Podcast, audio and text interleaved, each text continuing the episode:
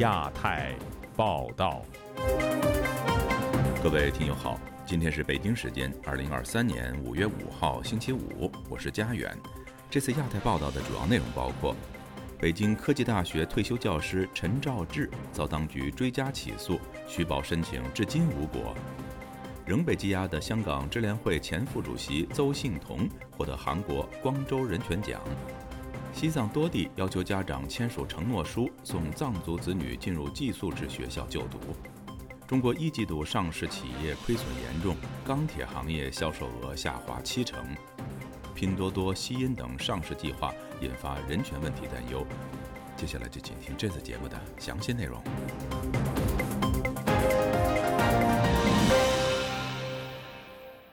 涉嫌寻衅滋事的北京科技大学退休教师陈兆志被当局追加起诉，案件定于下周再度审理。律师要求当局准许患有严重脑退化的陈兆志取保候审，但至今没有结果。请听记者高峰的报道：已在北京海淀看守所遭羁押超过三年的陈兆志，五月九日将再度上庭。一名关注事件但为了保障自身安全。不愿公开姓名的法律界人士澄清，当局不是重审案件，而是针对陈肇志追加指控。他举例加以解释。现在起诉张三偷了一千块钱的东西，起诉完了以后呢，发现他又偷了两千，那么对这两千块钱道歉呢，要要要追加起诉，罪名没变，仍然是寻衅滋事，但是追加了一些行为，新的寻衅滋事的行为，就他以前做过的事情，又又又在又在开庭审这两千块钱到底是。应该不应该定罪？公开资料显示，陈肇志在2019年中国前总理李鹏逝世后，曾在八宝山革命公墓门前向领导人车队高呼“打倒李鹏，李鹏是刽子手”，并当场被抓捕。2020年2月，陈肇志被指转发新冠疫情有关讯息和视频，包括发表“武汉病毒是中共病毒”等言论。再度失去自由。已年过七十的陈肇志患有严重脑退化，沟通以及行动都有困难。近期，律师要求当局让他取保候审，但至今没有下文。接受采访的法律界人士表示，以陈肇志的病情，根本不宜留在看守所，但无奈在中国要成功取保难比登天。沟通确实有时候有些困难，说话呀确实没有逻辑性，看颠三倒四的。根据中国的这个司法状况的话，这个取保候审很很少被批准。从辩护人的角度，从亲属的角度，认为是可以取保候审。在司法机关的跟律师啊，包括跟家属的标准不一样。你比如说河南省有一个案件，当事人都快死了，但是仍然不给他取保，而且最后死在这个看守所中，并不是说符合一定的标准就一定给取保。记录武汉疫情的公民记者方斌，从被捕到获释，一直是舆论关注的焦点。一名基于安全考量要求匿名的知情人士认为，陈肇志理应获得同等尊重。任何一个公民都有权利关注疫情，根本就不构成犯罪。这就是他们的共同点，都关注疫情。陈老师年纪太大了，身体状况越来越差，被抓的时候就有多种疾病，高血压、动脉硬化、老年痴呆症。按道理说，他都不应该承担法律责任。他有老年痴呆症，并且有医生证明。我们现在应该更多的关注陈老师，让他尽早出狱。除了是大学退休教师，陈肇志也自称是发明人。他曾连同一百多名中国发明人和科技界人士。联署中国全国人大，敦促保护技术发明和知识产权。自由亚洲电台记者高峰香港报道。致力于推广民主化运动精神和关注民主人权的韩国五幺八纪念基金会宣布，正在被囚禁的香港前支联会副主席邹信同为今年的光州人权奖得主。邹信同的未婚夫维权人士野渡表示。授予邹幸同该奖项，证明对人权与自由的捍卫是全世界所有正常国家、正常社会都认同的价值观。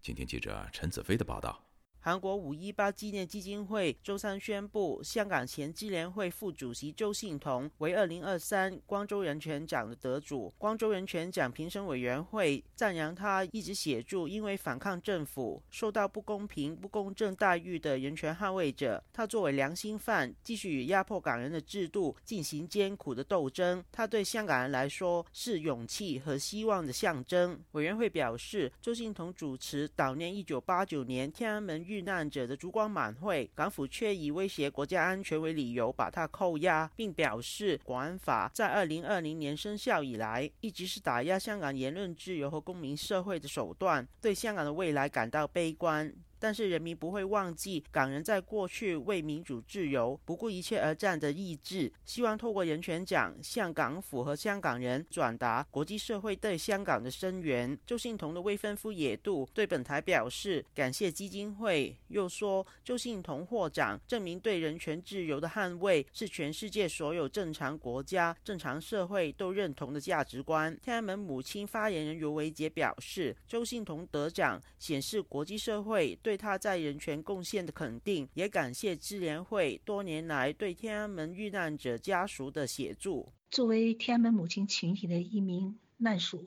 我是看到了香港支联会对平反六四惨案，呃，遇难者亲属能够得到公平正义，做出了很多努力和支持。我很感谢香港支联会。这么多年对我们的支持和谴责六四惨案的所做出的努力。六四学生领袖王丹表示，周信彤不仅在悼念六四事件的立场坚定，在国安法实施后还能保持勇气，在法庭抗辩，赞扬他获奖是实至名归。国安法实施以后，还能够继续坚持自己的立场，继续保持一个非常坚定的一个反抗的姿态。周庆彤他身上体现出的这种勇气是非常难得的。一个社会的进步需要有更多的这样的孤勇者。给他这个奖，不仅是对他本人应该有的表彰，同时也是一种鼓励的作用。希望能有更多的人像周庆彤一样，哪怕是在黑暗中，还能够继续保持住自己的勇气。这个奖当然会鼓舞和激励到香港的抗争者。黄丹相信，中共和港府不会因为周星彤获奖，停止对香港良心犯的打压。但这个奖的意义显示国际社会对香港的关注和支持。香港民主派前议员许之峰对周信彤获奖感到鼓舞。他认为国际社会没有忘记香港。香港人包括周信彤过往付出咗嘅，香港人包括周信彤过往所付出的勇气和承担是不会白费。我们在海外有很深的感受，实际上是影响了人心。各国的人民会记得香港人是热爱民主，愿意做出很大的承担和付出很多，包括个人的牺牲和自由。会记得香港人有这份勇气。这个奖是确认了港人为民主自由的努力。许志峰希望国际社会能继续关注国安法和相关案件审理情况，保持对港人的各种支援。就亚洲电台记者陈子飞报道。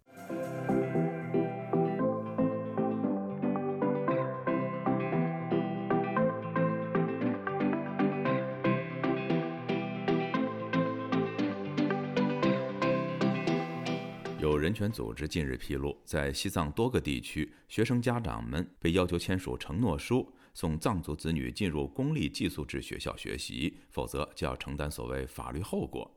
此外，当地多所藏文中小学近期也实行了以汉语授课的教育模式。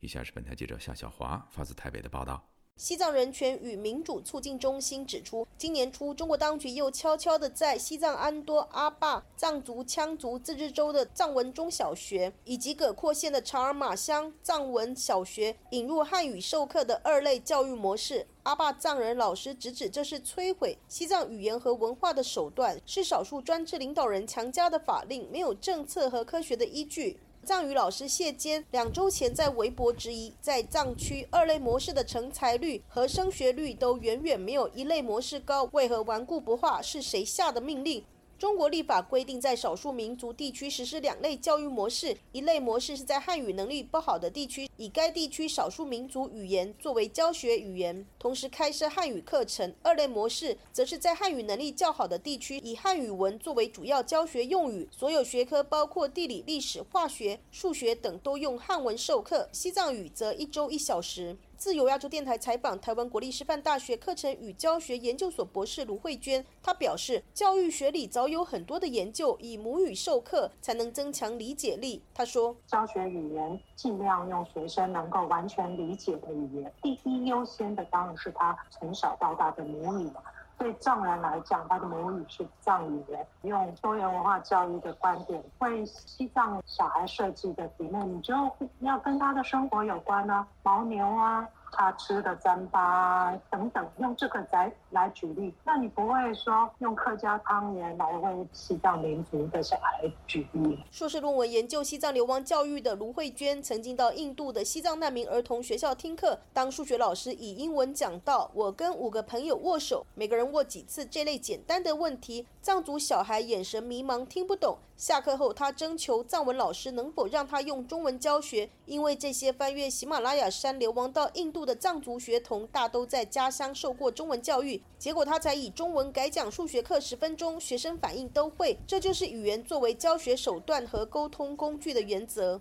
二零二零年，西藏作家萨乌奇就在网上发公开信，揭露在阿坝成功的藏语一类模式可能会被以行政干预改回二类。专家学者以及教师家长从儿童发展规律、教育科学、宪法学、民族团结等角度据理力争。二零二零年，阿坝州通过微信民调，百分之九十七的人选择一类教育模式。一九九一年公布的中国官方统计数据，西藏学生在以母语授课的科目中表现更好。萨乌奇遭到拘留后被判入狱四年多，该措施当时一度喊卡。卢慧娟指出，中国政府从逐步加重到全面改用中文上课，这并非站在学生最佳学习利益和学习成效去考量。此外，西藏人权与民主促进中心指出，在西藏甘孜藏族自治州杂曲卡县地区，所有藏人私立学校都已经被勒令关闭。孩子们在去年四月之前就读于中文寄宿学校。今年年初，在杰古多玉树藏族自治州杂多县当地学校和县政府已经发布了类似的通知，要求该县所有家长在二零一七年至二零二三年期间将学龄儿童送入公立学校，否则学生将失去所有教育的福利，并将根据。教育法规起诉这些家长。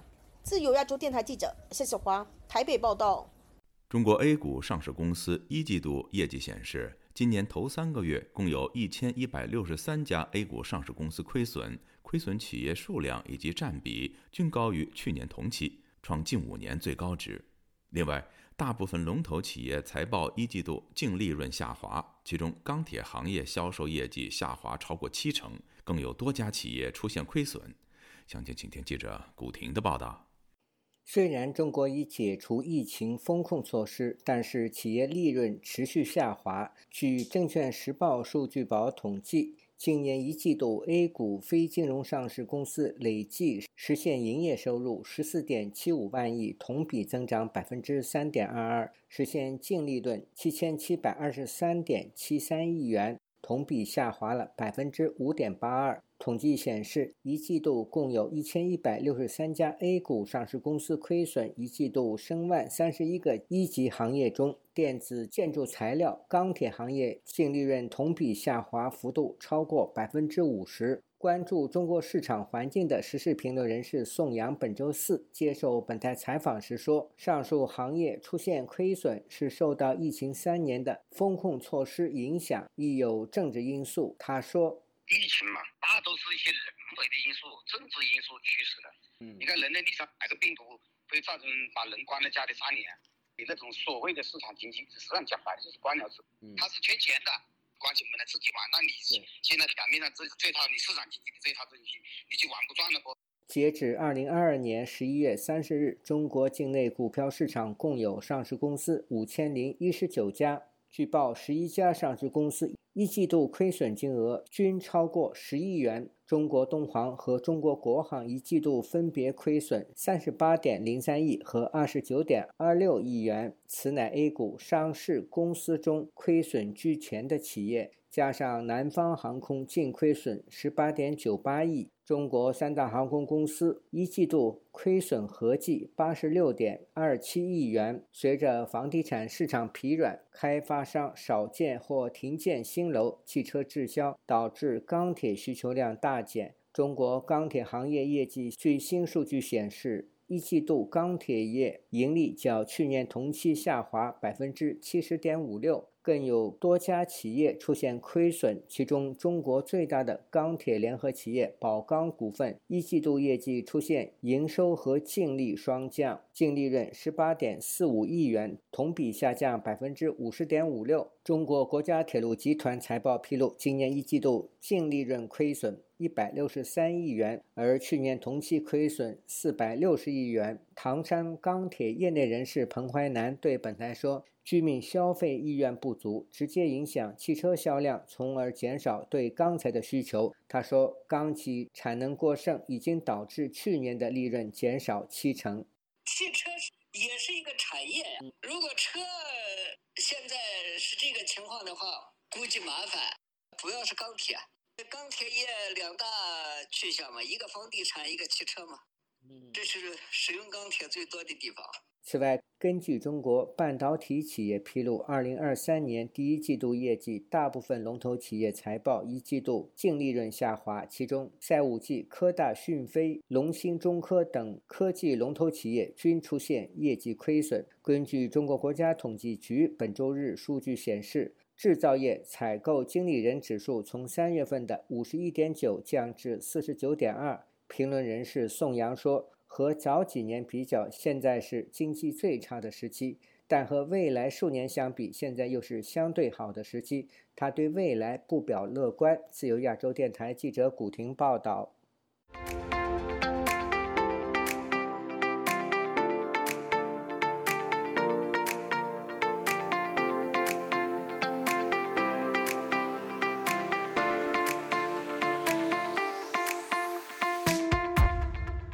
随着中国电商西恩和美版拼多多抢占美国市场，其产业链中是否存在新疆强迫劳工问题，也再度引发美国立法者们的担忧。国会跨党派议员更要求就此进行审查。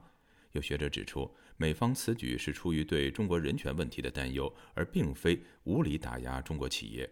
以下是本台记者经纬的报道。五月三日，美国国会众议院美中战略竞争特设委员会主席加拉格尔通过声明表示，已经向耐克、阿迪达斯、Shein 和 Temu 发函，以表达对这些公司仍涉嫌在其供应链中使用维吾尔强迫劳工的担忧。加拉格尔的声明由本台记者代读。在美国市场销售产品的美国企业和公司有道德和法律义务，确保他们不会让自己和他们的客户以及股东卷入奴役劳动。我们在这些信件中向业界传达的信息非常明确：要么确保你的供应链是干净的，不管它有多困难；要么离开像中国这样卷入强迫劳动的国家。该委员会除了表达对中国企业使用新疆强迫劳工的担忧外，还致函 Shin 和 Temu，担心这些公司可能会利用美国贸易法中最低限度漏洞，绕开防止强迫维吾尔人劳动法的管制。旅美经济学者李恒清说：“基于该法的经济审查行动旨在促进人权改善，所有公司都在范围内，并非是中方宣称的美国对中国企业进行无理打压。它实际上就是关注人权这个法案。”跟中国不中国呢没有关系，这个呢是肯定不会是，就是说专门用来打压中国，而是就是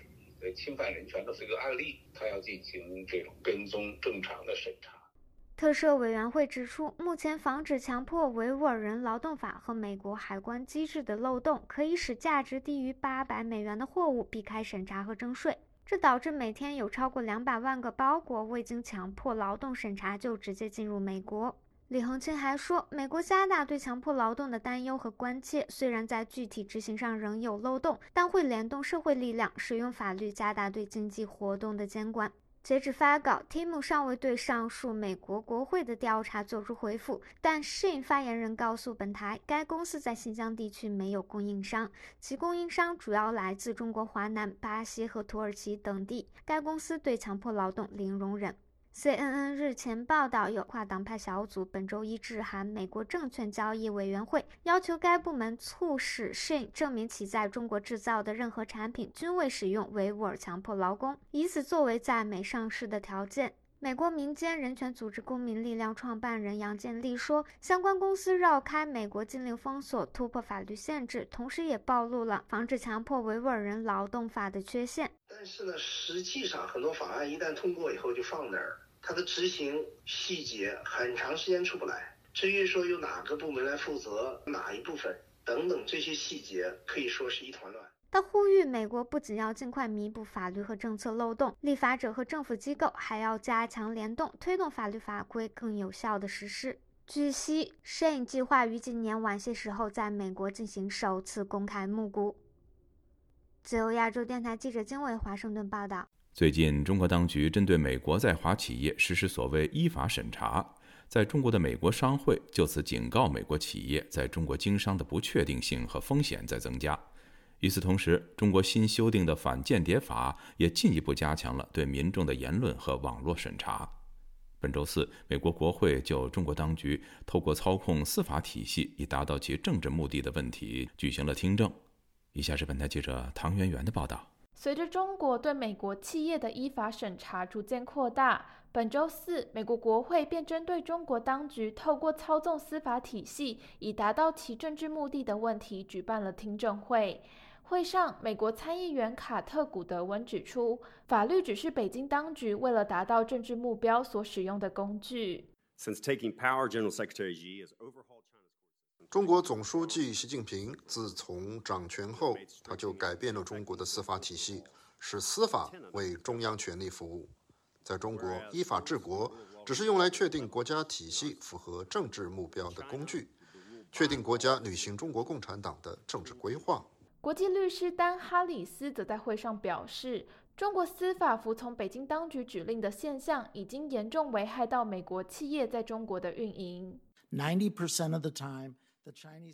百分之九十的时候，中国法院会公正的审判，因为这有助于中国经济正常运行。经济正常则对中国共产党有益。不过，在剩下的百分之十的案件当中，这些案件可能跟中国共产党的权利。有相当重要的关联，此时中国法院便会将公平丢出窗外。哈里斯举例指出，跨国企业有时会在中国法院发起知识产权诉讼。如果案件与塑胶小鸭有关，跨国企业能打赢官司；但是如果案件与芯片科技有关，跨国企业很难打赢诉讼。这项科技越重要，跨国企业越难在中国法庭中。赢下知识产权的官司。针对中国恶劣的司法环境，哈里斯建议美国国会应该协助美国企业全面撤出中国。会上，华盛顿智库新美国安全中心副总裁兼研究总监保罗·沙瑞尔则就中国的数位审查问题表示担忧。沙瑞尔指出，以中国法治的定义，中国政府的数位审查行动被视为合法行为。中国法律存在的目的跟民主国家不同。中国的法律被用来帮助政府以及中国共产党，数位威权主义威胁全球自由。因为数位审查不止中国在使用，中国也将警察制度与监视系统输出至全世界八十个国家。自由亚洲电台记者唐媛媛华盛顿报道。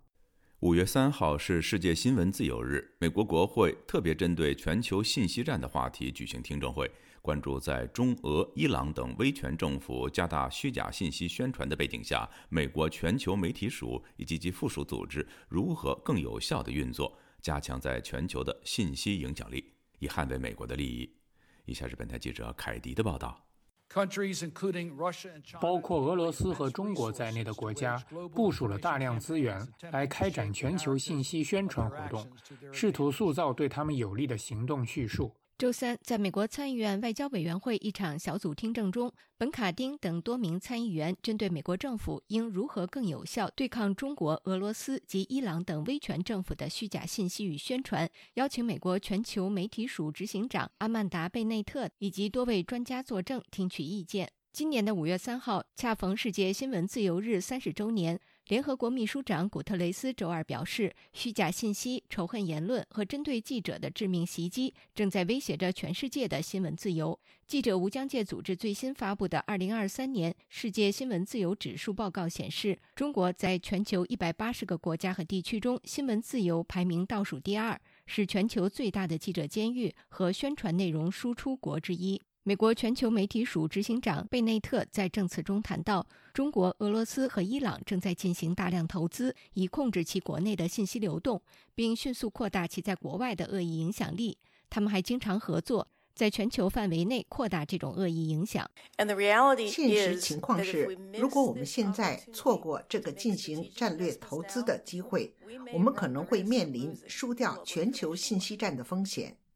针对目前中国的状况，贝内特说：“中华人民共和国建立了世界上最压制性的信息环境之一，并一直在努力将这种模式输出到其他国家。”贝内特表示，尽管中国当局已尽最大努力，但在中国，观众仍然愿意不遗余力地获得美国全球媒体署提供的新闻内容。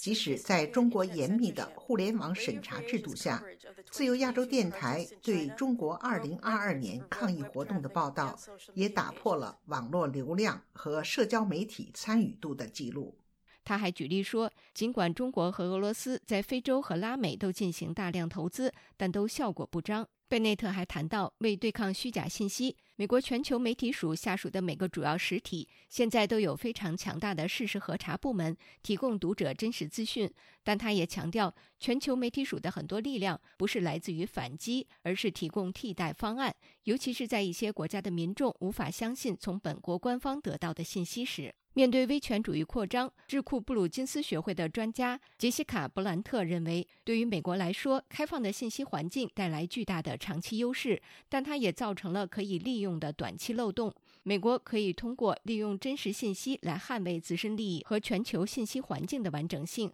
从而掌握主动权。而要做到这一点，华盛顿可以开展协调一致的行动，以扎实和真实的信息来揭露独裁统治者的失败和虚假承诺。以上是自由亚洲电台记者凯迪华盛顿报道。在中共体制下，政治是统帅，是灵魂；而高层政治是统帅的统帅，灵魂的灵魂。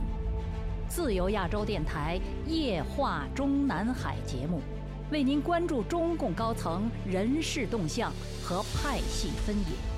探讨人事异动及权力分配如何影响未来政策走向。主持人高鑫先生已撰写近二十部相关研究专著，敬请关注《夜话中南海》节目。听众朋友，接下来我们再关注几条其他方面的消息。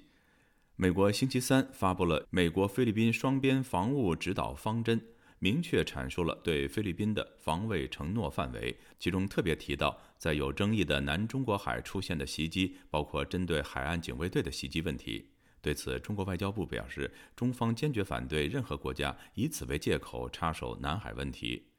据路透社报道，在菲律宾总统马克思推动与美国更新共同防御条约后，双方星期三在华盛顿签署了这项长达六页的双边防务指导方针。这是双方自1951年签署共同防御条约后首次发布具体的防务准则。据台湾的福建金门地方法院5月4号发布的新闻稿，曾经担任记者的金门县安全旅行社负责人邵维强，自2002年起为中国大陆发展间谍组织长达二十年，并从事地下汇兑。被金门地方法院依违反国安法和银行法一审判刑十五年，剥夺公民权利四年，并没收犯罪所得。前上海独立济丰书院的店主于淼四号在推特上发文说，他的妻子谢芳在长达九个月的限制出境后，终于得以赴美团聚。今年一月，谢芳在网络上发布长文求援，提及在二零二二年初返回上海照顾母亲后，八月被以违反出入境管理法为由限制出境，并要求于淼回国接受调查，才能够换回自己的出境自由。美国气候特使约翰·克里星期三表示，尽管世界上两个最大的温室气体排放国之间的外交关系仍然紧张，但中国已经邀请他在近期内访问，就避免全球气候变化危机进行会谈。克里表示，美国和中国必须合作应对气候变化。各位听众，这次的亚太报道播送完了，谢谢收听，再会。